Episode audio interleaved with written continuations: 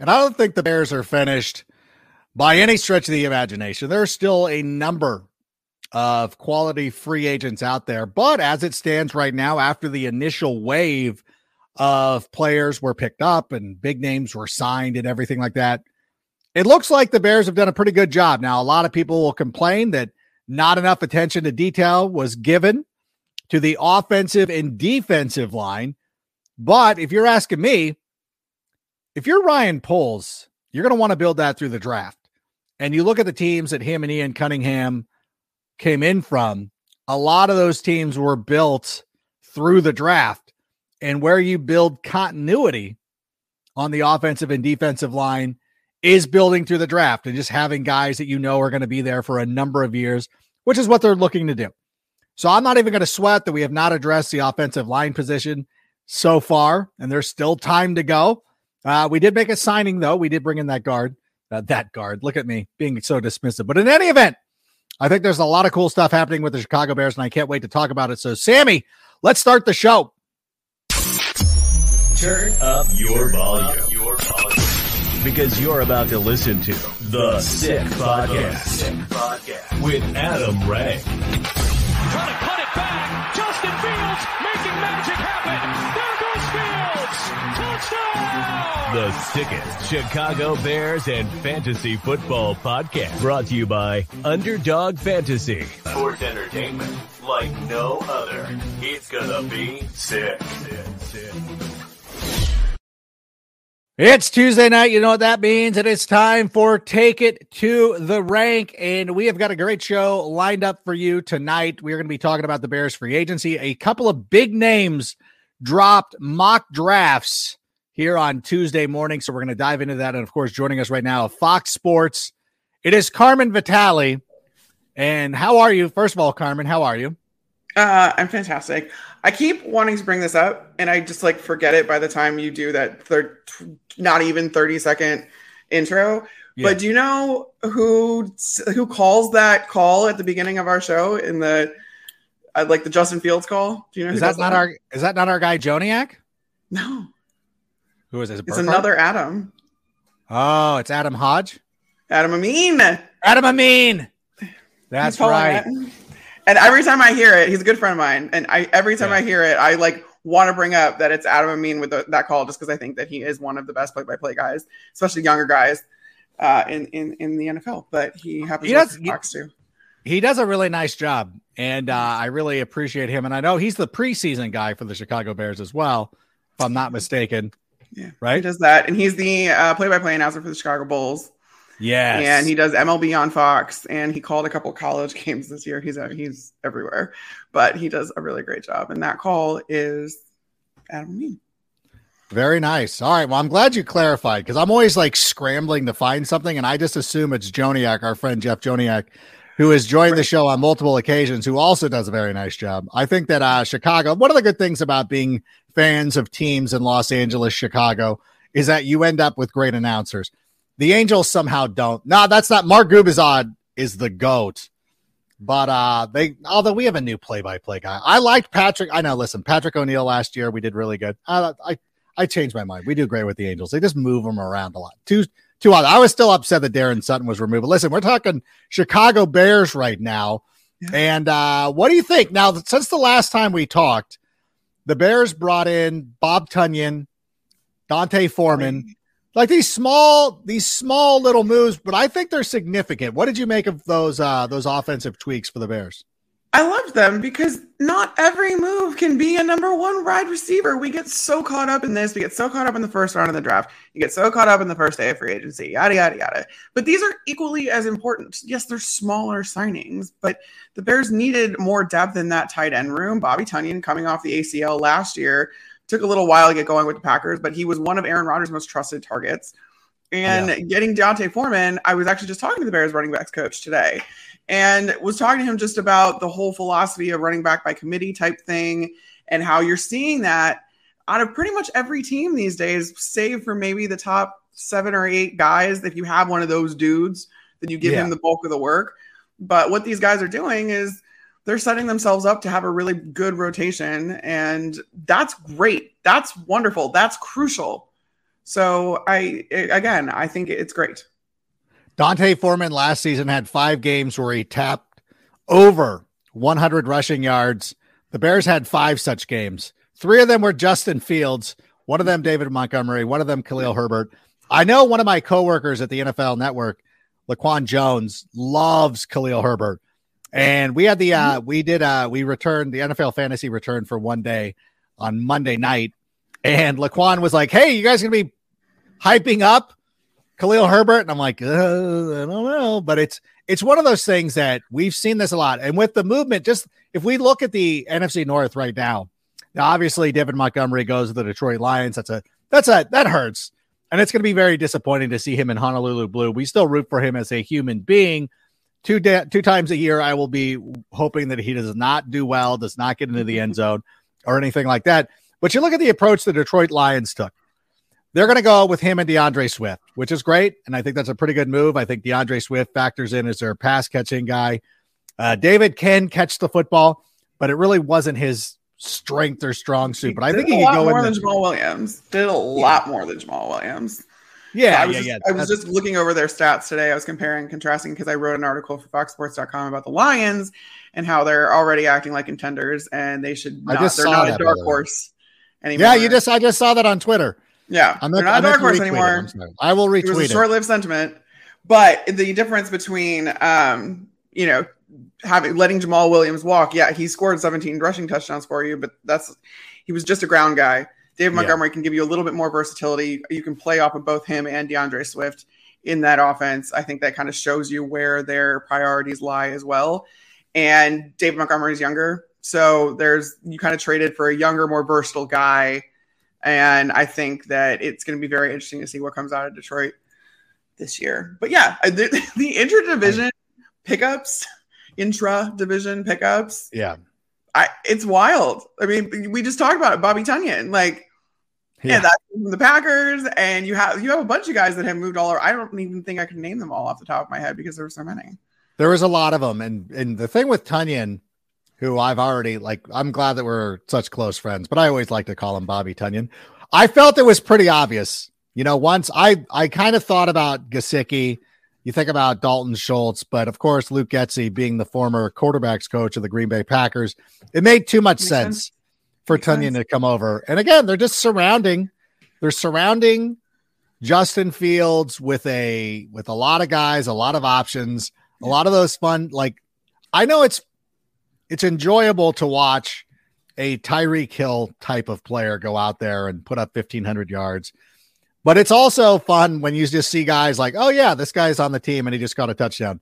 Bob Tonyan somehow has eight touchdowns this season, or somebody like that.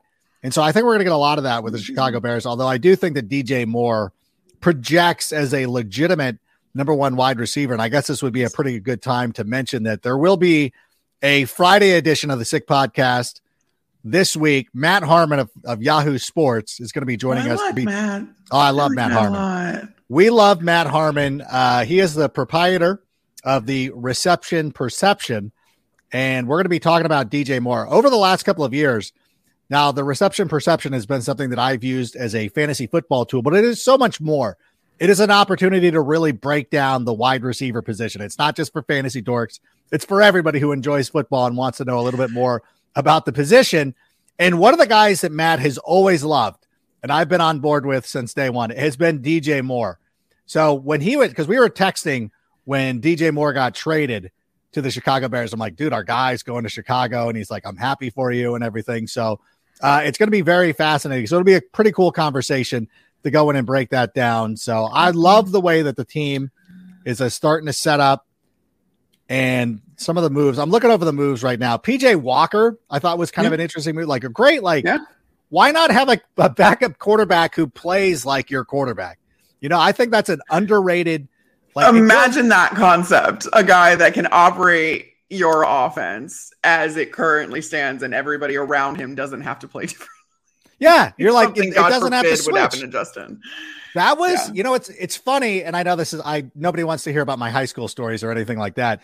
But one of the reasons why I was not allowed to play quarterback outside of not being very good, but because I'm left-handed.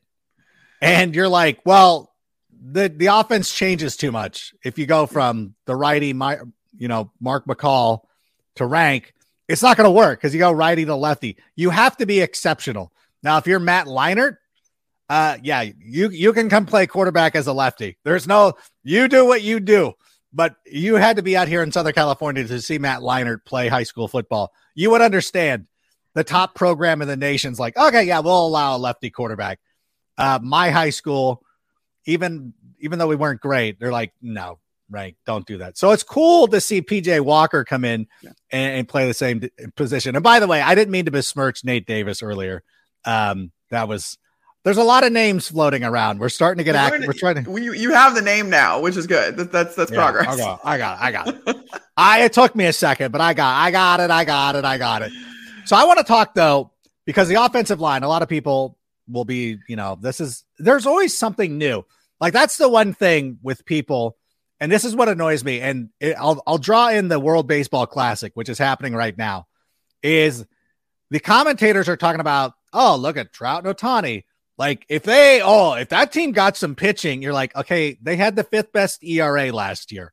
They have three. Then Pat Patrick Sandoval, who pitches for Team Mexico, was amazing the other night. They're like they got Ohtani, Patrick Sandoval, Reid Detmers, and uh, Anderson just came over from the dot. like they have legit pitching, and it just shows that people don't pay attention.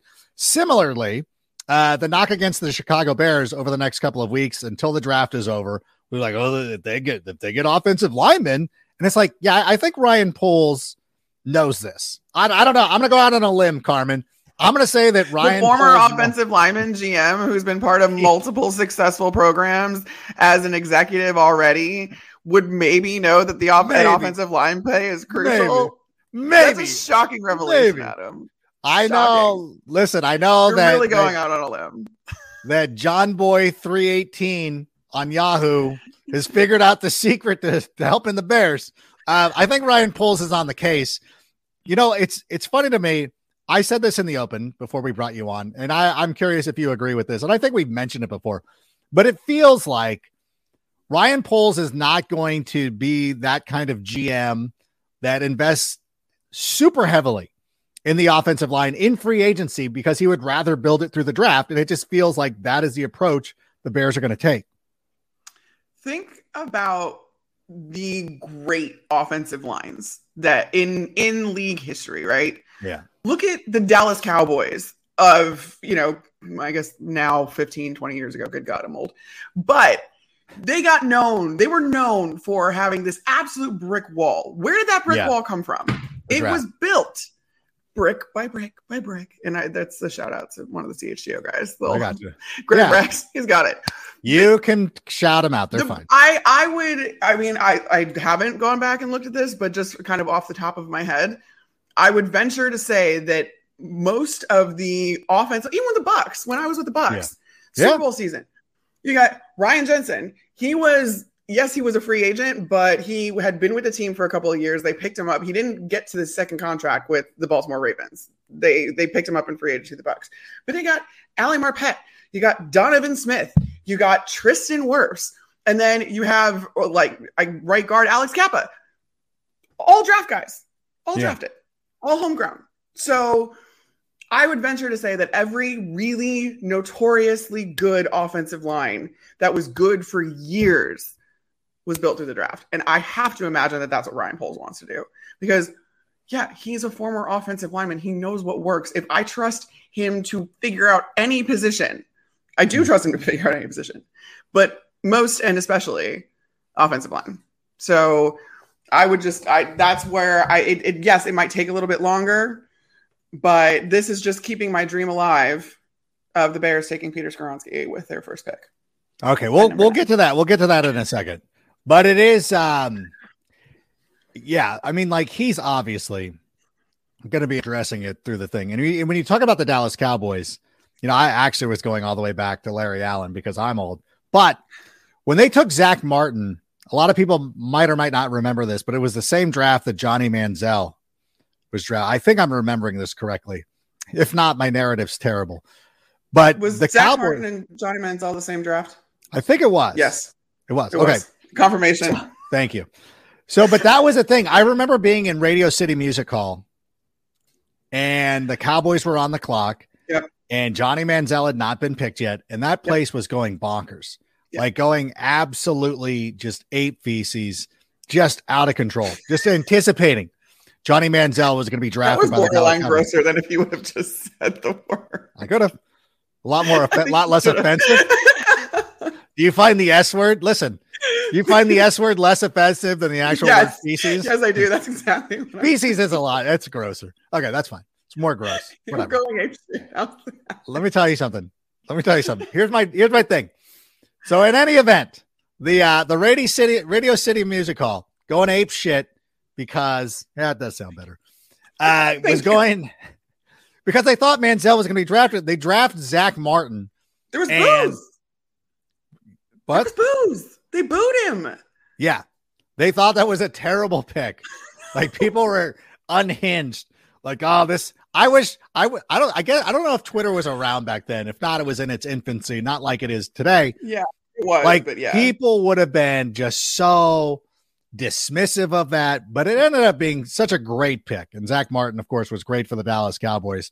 And I really do believe that this is the best way to go about the offensive line and building the offensive line. Now, you talk about Skoronski. I will say that there's starting to be some pushback. Northwestern. Bec- in here. I know. I, I like him.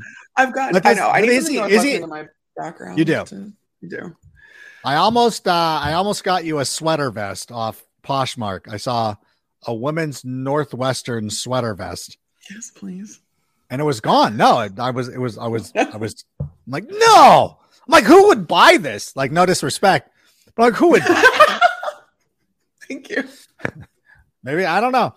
Um, but I'm sitting there, but I'm looking at the guy. So so today, let's talk about this. So today, Mel Kiper Jr. and my guy Daniel Jeremiah Mhm, who uh, D- DJ did not return my my text message. By the way, I don't know that I have. I know he has two phones. It's always difficult. Like which one is which one does DJ answer the most? One of them. I Which went one to do the you one. have? Do you have his work one? Do you have, do you have I the both of for them. the plug or the one for the load? Oh, listen. I know. I know where he's from, so I know the area code of where he lives because he doesn't live in. I mean, he lives in the greater. Lo- no, it's not even the greater Los Angeles area because it would be considered the greater San Diego area. But I know the area code because it was the area code. It was my area code growing up, and so I have that one. I have the other one, and I'm like, which is the one I I reached out to most recently? And so I went. I should have gone to the one and been like, let me find the one where we were talking about the Padres because that's got to be the one that he would be most apt. But like his schedule, like we get the same schedule. Like this is DJ's time to shine. Like he oh doesn't my have, gosh. he doesn't have time for us. He Yeah, likes he's the most me, in demand man. but he uh he doesn't have time for us. He did like my tweet because I said, listen, I saw his mock draft come out. Both him and Mel Kiper Jr. had the Chicago Bears staying at number nine. Uh, DJ doesn't work in a lot of trades. Mel Kiper Jr. has four quarterbacks going in the top five. Yeah. Uh, DJ has Will DJ Levis. doesn't. drop- I read DJ. No. so I like, He's oh, got him God. dropping all the way down to 19 with the with Will the Levis was go- yeah. Will Levis was getting was going to. It was the Buccaneers at 19. It's like wow. And- okay. So here's my question. First of all, if the Bears are sitting at number nine, do you think they would address the offensive? Would they just pick whether it's Skoronski or Parrot, uh, PJJ Bears? Uh, would they go in that direction, or do you believe that they would trade down and get more assets? Uh, it would have to be, I think, the right situation, and I don't think they would trade down terribly further, terribly like much further. Yeah. Um, I also th- this is my hang up, and it goes against obviously my wishes that they draft Peter Skoronski, but if you harken back again to the Bucks offensive line, right, all those guys in the draft, none of them other than Tristan Wirfs were first round picks. That's Like Ali Marpet, third round, I believe. a lot of second and third Smith, round second- guys. Yeah, second or Donovan Smith and Alan Marpet were both second or third round. Alex Cappa, I believe, was fourth round. Uh, Ryan Jensen was originally a fourth round pick. Um, so I think that Poles trusts his evaluation and knows also that with the right coaching and put in the right situation, You don't need to grab one of these guys in now. They could be blown away with Peter Skoronski, like I am, and they could be in love with Right. him and just the story of keeping him, you know, the local Northwestern kid, you know, in Chicago. They could be in love with that, but they don't need to be. So it comes down to value. They've proved that already time and time again. If there is a guy that falls or drops to nine, regardless of if he's on either one of the lines, I think you take him. Yeah. Uh, that being said, I, yeah, it's it's tough to call right now. I don't. I my gut tells me though that Ryan Poles knows that he can evaluate this position better than any other. Therefore, he can afford to address it later in the draft, which isn't even a bad thing because you can get some incredible players, solid foundational guys that are going to be with your franchise for a decade or longer, uh, or see significant second contracts with another team if they, if you can't hold on to them in the later rounds of the draft and on day two especially. One hundred percent. What? A, okay, going off of DJ's model, where Will Levis falls, I can't imagine if Will Levis is still there at nine. I got to imagine somebody somebody's trading up, and it- that somebody could be the Tennessee Titans, who are at eleven or twelve. Not a not a not a huge drop, but would still put them in. Let's say that the Packers, because DJ has the Packers taking Paris Johnson Jr. at fifteen. So the Bears could conceivably drop to 11 or 12, still get PJJ if that's who they desire, maybe even Skoronski, Yeah. and then pick up some capital. I think that that, to me, that seems automatic. If if one of the quarterbacks somehow falls to nine, that the Bears are trading out of that to a team like the Titans. Yeah, I mean, again, I think that that's one of those yes, perfect scenarios or perfect storms of a scenario where, and you wouldn't even necessarily drop down that far. Yeah. Um, you know, if, if, if yeah, if it's the Titans, good God, you're only going down two spots. So I, I there's just so many possibilities. Like it, it's interesting because we talked about there being so many possibilities with the Bears having the first overall pick, but in hindsight, now there weren't Mm. as many like possibilities as we necessarily thought. They were like, no, they're going to trade down, and it's probably not without a top. But now, literally everything is on the table, and I just think it's going to come down to value again. If for all the Ryan Poles press conferences I've been to and listened to, the recurring theme there is we are going to get the best value to build the best football team, kind of regardless of need. And I like that approach. I've seen that approach before as well. And I think it works really well when you're trying to build a team through the draft and you are treating this like a multi year process. So I do think that there is going to be an emphasis on the offensive line because that's the final puzzle piece in order for you to be able to get that evaluation on Justin Fields that you need to get this year. Mhm. But again, I just don't think that they are going to be in any hurry to take one with their first pick when they a have a ton of draft capital as it is, b have the option to trade out of you know in some sort of scenario like that or take a player that ends up falling. But I agree with you. Like, Will Levis drops out down to like if he's still on the board with the Bears or Anthony Richardson, which I don't think is going to happen, um, then I would have to imagine there are going to be teams clamoring to come up. And why wouldn't you take that? Why wouldn't you go out there and do it? I think the one name that is interesting to me, we brought this up on the show a couple of weeks ago, and now I saw somebody put it on Twitter. Uh, they were talking about Christian Gonzalez, the cornerback, because I thought too when free agency was starting, I even warned everybody. I go, we're going to do something. We're going to do something unexpected. Maybe even going after somebody like Jamel Dean, who ended up re-signing with the Tampa Bay Buccaneers. But I really do believe that Ryan Poles puts an extra emphasis, as much as we talk about him loving the offensive line, he's really going to look at that secondary. They really do want to fortify that secondary. And I think if somebody like Christian Gonzalez was there at nine, I think that that's an automatic pick. They run to the podium with that. And a lot of people will be scratching their heads. And, you know, I don't know. Does Mike Mayock still do it? Daniel Jeremiah will be on the desk being like, oh, I can't believe the Bears didn't go offensive lineman here. But it's like, you know what?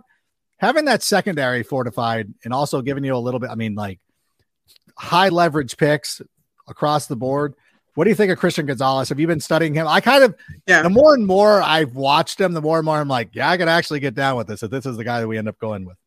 Uh, I've actually so I've it's it's it's a pretty good corner class, and I have actually been turned more onto Devon Witherspoon which Ooh, another okay. really fun story, given that he's an Illini. Um, and I think that he could pot- very potentially be the first corner off the board. The more I watch him, the more I see it. I'm like, oh, I, this transition, I think, is going to be easier. Like again, you're going to get a little overlooked given the fact that you went to University of Illinois, uh, but that doesn't take away from your game, especially at a position that is so individualistic as corner. Uh, I really like him. He's he. I, I I like him a lot. So I think yeah, he would be my first. Maybe I I Okay. put him above Christian Gonzalez. To be honest, I'm not. I'm not arguing. I haven't watched enough of them, so I'm going to go back now that once the show is over, I will go back and and study a little bit more and see what we, we got there. But I'm I'm thinking position wise, Gonzalez was one of the first guys I was looking at. But I could see something like that. If it's a cornerback, Sure. if somebody like that they really like, what do you think about Jalen Carter? Like if he gets tunsled down to number nine, I don't know that he gets past. I don't know. Let's say like because that to me seems like such a pick the Lions could make, where you have like you had like you said like this is a team that's going all in, like they're they're acting like they're going to win the division, and right now I don't know how you would I don't know how you would argue that they're not the prohibitive favorite to be the to win the NFC North. They really are. I mean, the way that they finished last year, if this I even made a joke like during uh during the uh the game against the Packers. I'm like, I wish the committee would just vote in the Lions over the Yes. Vikings. We don't need to see the Vikings. We know that the Vikings are going to go out and lose. Like we don't even need to see it. We know that's going to happen. So let's have the Lions there because they're fun. You have this extra pick from the Rams. If you know, Dan Campbell strikes me as the kind of guy that I feel is confident in his own abilities to get the most out of Carter.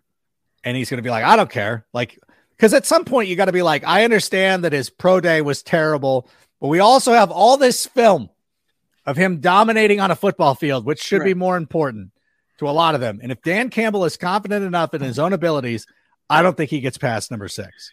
I want. I just had this conversation today with a coach uh, in the NFC North, and I was asking about Jalen Carter, and we were talking. I want to get it right. Like, I want to make sure I remember exactly how we talked about it. Oh yeah, I was told the workout is what it is, but it doesn't sound like most of these guys are taking that incredibly seriously because you cut on the tape, like you just said, and dude is elite. That is a direct quote. So he his stock may fall. I don't think it falls by much. I don't even know if he even gets to the Lions at six. Yeah. quite honestly. Like you know, you got what Seattle sitting right before them. Yeah. I think that's Pete- what. Yeah, that's Carroll, what that's what DJ had. Yeah, Oh, DJ had them trading up that's right. the Seahawks. Yeah, That's- pick number five. Pete Carroll, Pete Carroll's also one of those guys. And this this isn't a knock. And I'm not I'm not saying that there's anything wrong. And I but I know from having worked with Pete Carroll a little bit. I don't know Dan Campbell at all. But they all they just really just truly believe that they have Yeah. the culture to make players like this successful. And there are guys in that Seattle program coaches. throughout the years. Uh, Mar, you know, Marshawn Lynch. Not that these guys are problems, and I'm not trying to say that him or Bennett or any of these guys are problems, but to the outside world, to your to your aunt in Naperville, looks at these young men like, oh my gosh, I couldn't, I don't want him on my, you know, like those kind of people. I, but they find a way to understand them and get the most out of these players, and they go on to be very successful.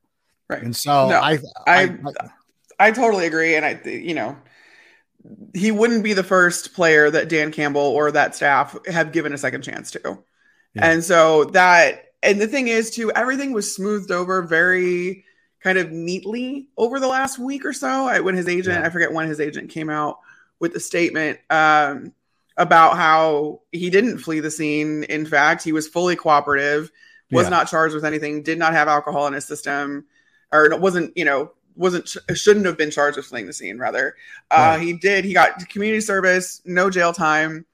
So by the time you know, in a month and some change, when this draft rolls around, that seems to be the extent of what is hap- what is going to come out of this re- very tragic. I still don't want to minimize that very tragic Yeah. situation, but there was no evidence that he was drag racing. There's all of these. There, all that everything was smoothed over. So my point in saying all of that is, there are that's not going to follow him for very Yeah. long. Should it's not. yeah. it- the league teams, you know, if he again, he's that good and he is that good, there will be teams that take a chance on him, knowing full well it's probably not much of a chance because if he does go into a situation that fosters the character development like Dan Campbell staff does with coaching with coaches that relate to these guys. Dan Campbell has a ton of former players, former NFL players on his staff, not just, you know, you know, whatever in, in college and in high school, whatever. He has a lot of former players that can relate to these guys and that comes through tremendously in that building and that is why those players are they have the mentality and they have the attitude of that week 18 game when they have nothing to play for. They're just going to play for each other and they're going to play together and they're going to play for spite. And i just i i heart I, I keep going back to that because that just told me everything i needed to know about the lions Right. uh, and I wrote actually today about how they are contenders and they are no. It, it was a short-lived sentiment that, of the Yeah. fact that they were a dark horse to win the NFC North because they're not a dark horse. no. They're com- like after free after the first week of free agency, they're coming, and Yeah. this they are the team that every other team in the North is going to have to contend with. But it also should be pointed out that the team that they beat was the Packers, a team that had routinely beat the feces out of them time and time again.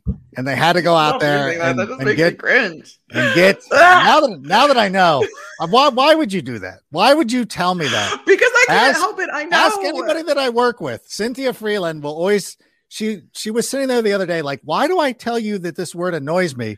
Because it's the only word you're going to say. And I go, yeah, I know. That's what I do.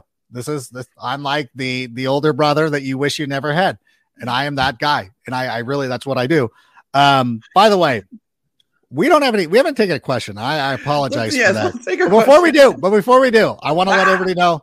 I want to let everybody read. know that We Underdog. Fantasy, Underdog Fantasy is the best way to play fantasy sports, and it is so easy to get started. Uh, it just go to underdogfantasy.com or download the app, sign up with the promo code SICK, and Underdog will double your first deposit up to $100. And if you think there's like a, there's no fantasy right now, let me tell you something. March Madness is off the hook.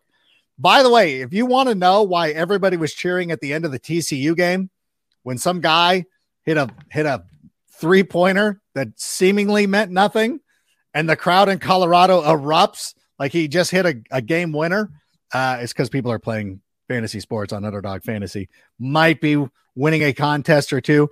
Uh, there's match play. The match play golf tournament is this weekend. I don't know how match play works, but you know what? Go just put your money on to Scotty Scheffler and you'll be fine. So go do all that stuff at our friends at, at Underdog Fantasy. Uh, and again, use the promo code SICK. Your, de- your deposit gets doubled up to $100. All right. How about a question, Sammy? Oh my gosh. Ron, sorry to keep you waiting. Do we like what the Bears did in free agency? Again, I'm going to go back to this. I do. If you if you factor in the DJ Moore thing is part of it, It's part of free agency, and they the just the common approach that they took, like immediately, right off the bat, they addressed their linebacking situation. Uh, they brought in Edwards and Edmunds, settled down. I think Edmunds is a good good player. Like I, I was shocked when people were just kind of like, "Oh, he's not like, oh, he's not good anymore." When he was in when he was in Buffalo, uh, that guy's feces didn't stink, you know. But now all of a sudden he hits free agent. It's the last time. Come. I'm But gonna when he hits, Cynthia. all right, all right. Look what I just did. I'm so. Uh, Why did I? Why did you not warn me? I will. uh I love those two signings. I think Edmunds is a tremendous player, and I- so uh yeah, I he hasn't had a season where he has had less than triple digit tackles since he's been in the league, and he's young. He's young. He's been what four years? Yeah. four, four seasons. And he, yes, and he has had at least 100 tackles every single season. So I, who's saying that he's not good? Well, you know, not only that, but people are like, well, why didn't you just keep Roquan Smith? And like, because they got an additional linebacker and a second round pick. Like, it seems pretty obvious uh, what, we're doing here. Like, Yeah. you can give one guy a hundred For mil less money. For or two money. guys, two guys, and a, and a and a second round draft pick, and uh, you ended up with Chase Claypool. I'll throw. I want to. I want to give a lot of love to TJ Edwards too, because Yes. this guy was a defensive signal caller for one of the be- for the best defense in the league last year. Yeah. So he is the leader on that team. He is call relaying the calls on the field. He's directing traffic from that middle level for a defense that was elite. So Really? that doesn't happen. And he's he's such a good story too, and he's a local guy. And I'm like, I really want to just keep giving love. I want to love on on TJ Edwards because I think Yeah. that that was a very underrated pickup because he didn't have he was didn't have the splash factor with the contract, but I think it was a steal. I think it's going to prove to be a steal for sure. Hundred I just call percent. my shot now. There was a there was a lot of articles and there was a lot of hype going into the Super Bowl, the playoffs, the Super Bowl about TJ Edwards. Like, oh, you know, like when they're trying to find stories and they're like, oh, this guy's been playing, you know, and he's a guy that kind of goes under the radar, but does such a great job for them. And then he comes to Chicago and they're like, oh, he isn't that good. You're like, okay, like a couple of couple of weeks ago at the Super Bowl, you couldn't say enough nice things about him, and now the Bears somehow overpaid. But I love all those moves. I like Nate Davis. I really, I, again, I can't wait to see what the plan is with everybody. Which, by the way, because we know that Teven Jenkins played right guard and excelled. Nate Davis played right guard. Teven Jenkins starting to get active on Bears Twitter again uh, today, talking about cereal and things like that. But it's good to see Teven out there because he used to interact with the fans all the time. So it's great to see him back out there interacting with people. I'm so curious to see what the plan is going to be with all these guys. And of course, all will be revealed at some point. Uh, but it's great. By the way, speaking of uh, Bears Twitter, are you in that? There, some kid did a March Madness pool of Bears Twitter. Mm-mm. I know for I wasn't on it.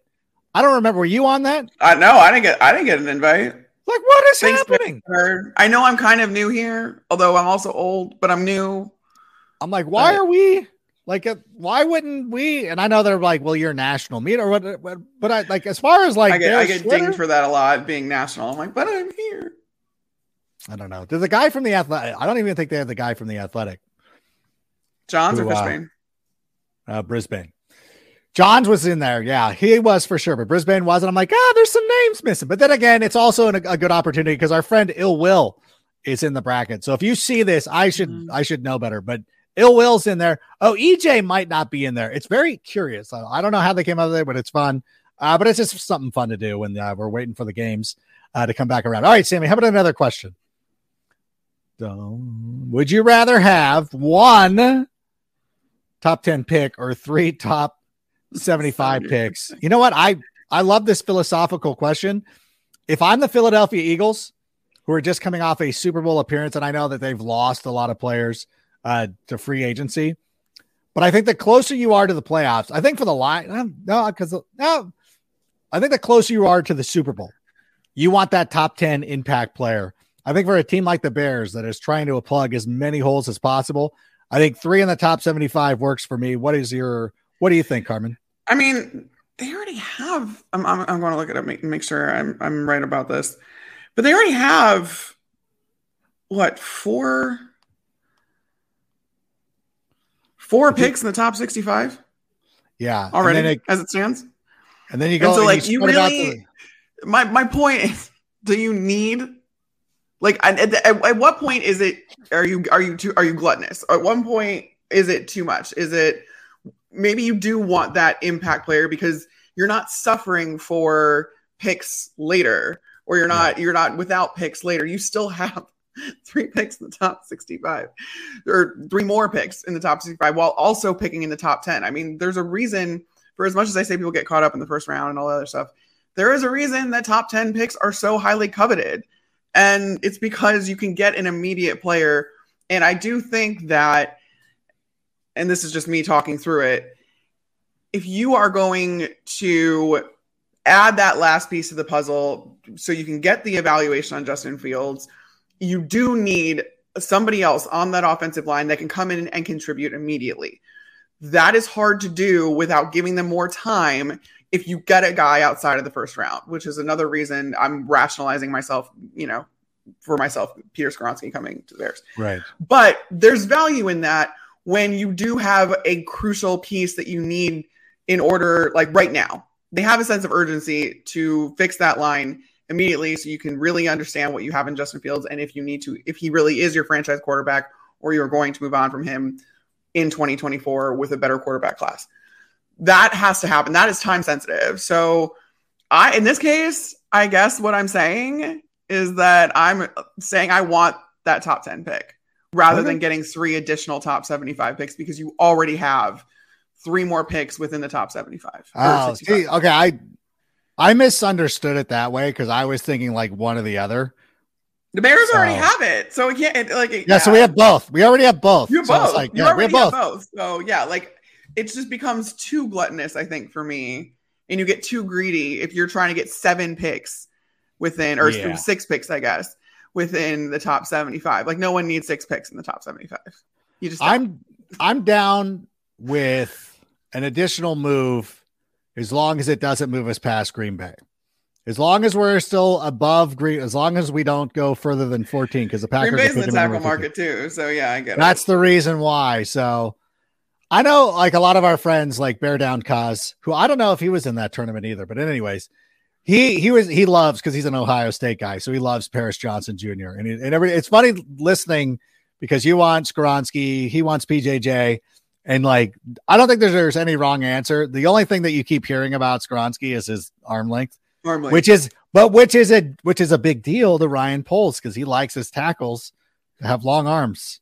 Like look at look at Braxton Jones. So he's got he's got a type. I'm just saying. I mean, I, yeah, I but I also don't think that he's going to let something like that. When you look at the thank, thank you, not just a homework pick because okay, well, no, he's the real deal. he is, yeah. I'm probably I'm doing him a disservice by riding so hard for him just because I went to Northwestern. There are there's legitimate reasons to ride very hard for Peter Skoronski. He is Right. He will make that transition very easy, very seamless, and he will do it instantly.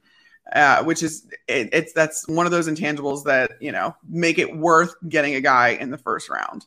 Look at Yeah. Rashawn Slater. That's all you need to do. Just look at Rashawn. It is it, it's a legitimate pick. It's not like if she was a uh, or if we were like Kentucky grads being like Will Levis is going to be the best quarterback in this draft. That comes off as homerish. Skoronski is a is been regarded as a top 10 pick for the last 2 years. Like everybody has been talking about this. It's a it it, it reminds me a lot of uh Quenton Nelson when he was coming out Yeah. of Notre Dame, which again was like not a sexy pick and he went six. Like, what did the Colts draft him? Six overall. It was just in front of us. Yeah. That was that the year that we got Yeah. Roquan. It was Roquan. That wasn't Yeah, Leonard that Floyd's was- year. There was no, it was I don't know if it was Roquan's year because I, I feel like that happened before Roquan. okay. I could so be then wrong. it, it was, might have been the year. Bucks at that point. We either Don't hold that got- It was like, but then that's that's the that's the thing too about being in the top ten is that it doesn't always work out for us. Think about Leonard Floyd, Mitch Trubisky, Kevin White, but Roquan. Uh, I hope that Ryan Poles is more of the like that variety of guys. So I, I hope that it, it works out that way. But yeah, I He's a we're not he's a value guy through and through, so that's what We're not a overhyping him. Who is the guy from Northwestern who Mel Kiper had in the top 15 now? Oh my oh, god. was it the D lineman? Yes. Uh, I'm so sorry. I Yeah, forgot his name. So I, unprofessional. I can't pronounce his name. It's double A. I call him double A. There it is. Yeah, that's more that would come off as homerish. I don't think I saw gotta- that though. I, yeah, I didn't. I didn't see Kiper's he- draft. So I Kiper to- did that. I don't want to give Kiper too much. I felt bad because I responded to Kiper's tweet, and I'm like, "Oh, DJ just put out his." Because like like ten minutes later, DJ's came out, and I'm like, "Oh, I wouldn't have responded to to Kiper's, but it was out there. It was a graphic. I'm like, whatever. I mean, 'Cause I'm I for the, the more, that's that's the homer in me. Is going. I'm all for the Wildcats. You're like, I like You're in the first round. DJ's pick better because it's Skoronski. Uh, but in any event, by the way, I know that you have a you you've got to leave. So uh, I, got, what do I, you got got? one, I got one more question in me. One more more. question, Sammy. What do we got? What do we got? Uh, do you see more three step drops by QB one with Green Bay quicks with Green Bay clicks quick slants? Uh, Laz, thanks for the question. Yeah, what do you think? Because you know what? Last year, Justin Fields, that was something that they wanted to work on him, Yeah. uh, work with him on was getting rid of the ball quicker. And then people got upset that he wasn't, you know, vintage Aaron Rodgers after one training camp. I think it's a work in progress, and I think it's something they would like to see more of this season. Yeah, are they talking about Green Bay? Are they talking about the Bears? No, I think he's talking about the Bears running more of like the slants, like the, the, the, the quick slants and stuff. I mean, that is a way to mitigate any sort of, you know, the offensive line not having to hold the ball, you know, a lot longer. It also makes you, it, as long as you have those weapons to dump the ball off to, I think they would rather him do that than take off running and have another thousand yard rushing season. I will say that. So whether that's three step drops, whether that's utilizing play action more, whether that's, you know, quick slants, all that other stuff. I could see it happen that way. I mean, we already have seen that they're kind of doing this running back by committee thing. Um, but I think they would rather Justin try and get rid of the ball quicker through the air than just, you know, take off. And that also helps your offensive line if you're getting rid of the ball quicker in pass protection. No, and that's one of the things you hope about DJ Moore, although his average depth of target was pretty good last yeah. year for the Carolina. It was pretty nice. Yeah. But it's something that, you know, some people have speculated they could they could shorten that up a little bit and get him some more mid range mid mid range throws in his direction and he could get he could see more yak this year than he saw. I mean, I would love season. to see that out of Chase Claypool, though, too. You know, Absolutely. he's a big guy, so if anybody's going to break a tackle, it's going to be him. And then you also think about the red zone threat that that Chase Claypool could be for as big as he is, and and, and doing things that way. So I would love to see that more out of Chase Claypool than anything. I think they're going to have DJ Moore kind of all over the field, um, doing a bunch of different things, and with him and complimenting Darnell Mooney. Darnell's a speedster. I would like to see him just take off. Yeah, and let uh, Justin Fields I mean, he proved already he's one of the best deep ball throwers in the NFL, statistically proven out there for you. So he can go out and do that stuff. So I hope to see it. And we hope to see you next week, Carmen. I know you got to run right now. I think we'll stick around. The party's going to keep going. Uh, we saw some guests who, uh, you know, they want to hang out still. So, uh, what else? I'm what else you got going FOMO. on? Total no, FOMO. it's okay. It's okay. Uh, I various stuff around the NFC North. Like I said, I wrote something about the Lions today uh, on Fox. It's up on FoxSports.com already. Tomorrow, I'm going to dive into just exactly what the holdup is in Green Bay, along with our our AFC East writer, um, who's going to. We're going to kind of go back and forth as to where each team stands and why. In my opinion, Green Bay doesn't really have any sort of incentive to rush this process right now. Yeah. Um, and then yeah, I mean, I just I did another mock draft that came out last week with David Helman, so you can check that out as well yeah.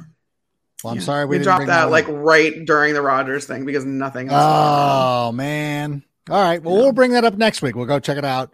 Uh, that's everybody's homework assignment. But thank you so much for being here. Uh, as always, always a pleasure to talk to you, and uh, we'll see you next week. All right, sounds good. Bye, guys. Bye. There she goes, the great Carmen Vitali. Make sure you're checking her out on FoxSports.com. And uh, why don't we get? Do we have another question though, Sammy? I want to make sure we're not leaving anybody out. I want to thank everybody who's, who, who's with us here tonight. If JSN, Johnson, Skoronski, or Wilson is at nine, who do you take? You know what's funny, Knox, is I've said that I've I'm trying to separate how I personally feel from what is probably going to happen. So I said this today.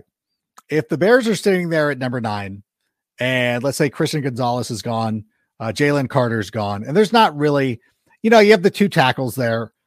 I really do believe that Ryan Poles is so confident in his ability that he's going to try to get more value out of what he has with the number nine pick, especially once again, if they if a quarterback, one of the quarterbacks falls, if Richardson or if Levis falls, it's almost a no-brainer. It's almost a fait accompli. I think it's a huge drop to move down to number 19 uh, with a team like the Tampa Bay Buccaneers. Doable. I mean, it would be similar to the drop that the Giants took when they dropped from 11 to 20 when we moved up for Justin Fields, which would mean we're probably ending up with the first another first round pick next season, even though it doesn't help us too much this year.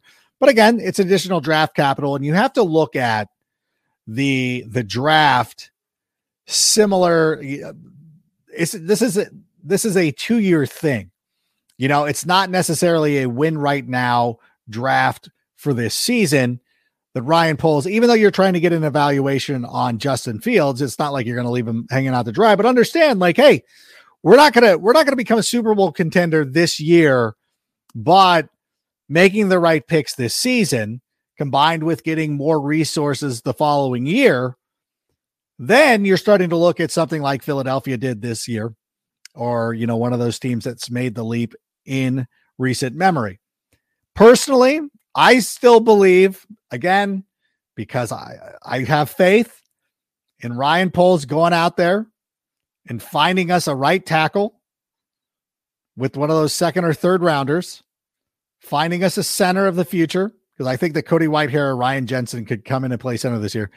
I think Jackson Smith-Njigba might be the way to go. And he might fall that if you do slide a little bit, if you do fall down to number 11 or the commanders move up or somebody moves up, that, you know what, he might just end up being there for you. And I don't mind taking a wide receiver, even though you traded for DJ Moore, having another wide receiver in the mix, especially, you know, if something happens where Darnell Mooney doesn't continue to accelerate like we thought he was going to, or Chase Claypool just doesn't work out. I'm still a big believer in Chase Claypool, but these teams also have to have contingency plans. You know, it's like when eh, when Triple H was the head of Evolution and they lost to the Shield. Well, he ensured that Seth Rollins was going to turn on his Shield mates because you always have to have a plan B. So I think that's something that could very well be, you know, in in the mind of Ryan Poles. Okay, how about how about one more question? Uh, I know a lot of you. Thanks for uh, hanging out during the World Baseball Classic. Bold carrying over 20 to 30 million this year's cap for a great way of young. You know what? That's that's also another thing too. Thank you for bringing that up. There is a minimum, there is a threshold that the Chicago Bears have to reach as far as the NFLPA. You have to spend a certain amount of your money uh, because otherwise these teams, and you know who the owners are, would go out there and, and field a team of 53 rookies and save that money 53 guys playing for the NFL minimum. If you didn't, if you didn't work in a salary floor, oh, you know, teams be, and I think even now teams find a way to get around this because you're like, how do some teams, and Jason La Canfora touched on this a couple of weeks ago. How do some teams find a way to bring everybody in? And then there's other teams that are like, we can't afford anybody. Like, what? There's some sort of like funny business. The accounting, like, listen, I don't know. I've seen enough mob movies. I watched Ozark. I know there's ways to wash money. Don't tell me these teams can't find a way to keep everybody. They certainly can. But having some flexibility next year is also a big deal. Like, which is why they didn't really go out there and throw a lot, around a lot of money. You know, Orlando Brown was there and everybody was, you know, pining for Orlando Brown. We don't need him. I said my left, ta- I said this a couple of weeks ago. My left tackle is on the field. He's already playing there. All he's got to do, I know I'm throwing this out there. All he's got to do is get stronger. That's it. Go go do the bench press and then you're fine. You're one of the most athletic guys on the offensive line in the NFL. He's going to be good this year. He's going to have a breakout season. As a matter of fact, if I do that feature for the NFL this year, uh, Braxton Jones will be my breakout player for the Chicago Bears because Justin Fields already broke out. Braxton Jones will be the household name that everybody thinks of. Here's my thing. I didn't know if my kid just ran into the door, but here's my thing. And I always like to say, here's my thing. You got the left tackle. I think your guard positions are solid. You draft the right tackle. I think this team's going to be fine. You did need to go out there and blow all that money on Orlando Brown. Mike McGlinchey would have been a nice luxury pickup. Would have been a very serviceable right tackle given the price. But unfortunately, there's priced right out of the market. It's like if Jiffy Lube was charging $200 for an oil change. You're like, I'm not going there. I like Jiffy Lube. It's convenient.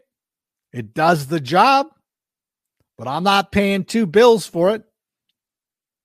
That's what Mike McGlinchey did to himself. And it's fine. I think a lot of this stuff is going to be handled through the draft. So I do I do think it's a sneaky good, low key play to go out there, make sure you have some flexibility at the uh to for the free agent ways. You don't want to get you don't want to get up against the cap one year. Like you don't want to go from like having the most cap space to having nothing the following year and have nothing to show for it. I thought that they did a very nice job. You didn't blow a lot of money on McGlinchey. I was worried that it was going to be Jakobi Meyers, who was going to get a lot of money for us. Unfor- but unfortunately, probably I like Jakobi Meyers. I think that was a, a, a fair signing for the Las Vegas Raiders. But you know what? We don't need it. We got DJ Moore. Hopefully, we got. Well, we also need flexibility because if we're going to start extending guys like DJ Moore, Cole Kmet, Darnell Mooney, Jaylon Johnson, we're going to need money for them as well. So it's probably better off. Like this is another reason why you build a lot of this stuff through the draft, is so that you can save some money for the veteran guys Clearly, they didn't think that David Montgomery was a player that they needed to invest in long term. And they're, you know, I don't know. D'Onta Foreman's a good player. So why not? That's you know, that's the way the NFL works now. And we saw the Chiefs this year go to the Super Bowl with Jerick McKinnon and Isaiah Pacheco. So I I I think okay, there's a proven system out there. The years of of Emmitt Smith carrying teams to Super Bowl titles are over. But in any event, I want to thank everybody for being here. Like I mentioned earlier, if you're just joining the show right now, uh, where were you? We're wrapping up. We're getting ready to go. The, the, we had last call already, but Matt Harmon of the Reception Perception, of course, Yahoo Sports, he will be with us Friday. Uh, we will drop another edition of the Sick Podcast, a little shorty, but listen, we'll be talking about DJ Moore, his impact, what that could mean for for Justin Fields. I will ask Matt if he's been scouting some of the college players as well. Perhaps, you know, one of the wide receivers could be in the mix for the Chicago Bears. I do love the guy. Was it Tank Dell out of SMU? Oh, I love that player. And somebody posted a video of him the other day. And I was like, oh, he's a bear. I love him. And of course, all the Twitter GMs were like, I don't like the way it got out. Like, shut up. This has been a productive player at Big 12 school. I'm more of a, you know, I want my wide receivers from Power Fives, like legitimate Power Fives, not SMU. What is SMU? That's not Power, not Big 12. What are they, double A U or something, whatever conference, CAA? I don't know. But in any event, uh, Matt Harmon will be with us on Friday. That'll be a lot of fun. It'll be a lot of a lot of be a good time. Uh, I haven't been able to talk to Matt Harmon in quite some quite a while. So uh, we'll be out here chopping it up about DJ Moore and everything that's going on with the Chicago Bears. So until that time, uh, bear down. And Sammy, go ahead and play us out. And that's a wrap. Hope you don't miss us too much until next time. Follow the Sick Podcast with Adam Rank on YouTube, Instagram, Facebook, Google Play, and Apple Podcasts. Brought to you by Underdog Fantasy.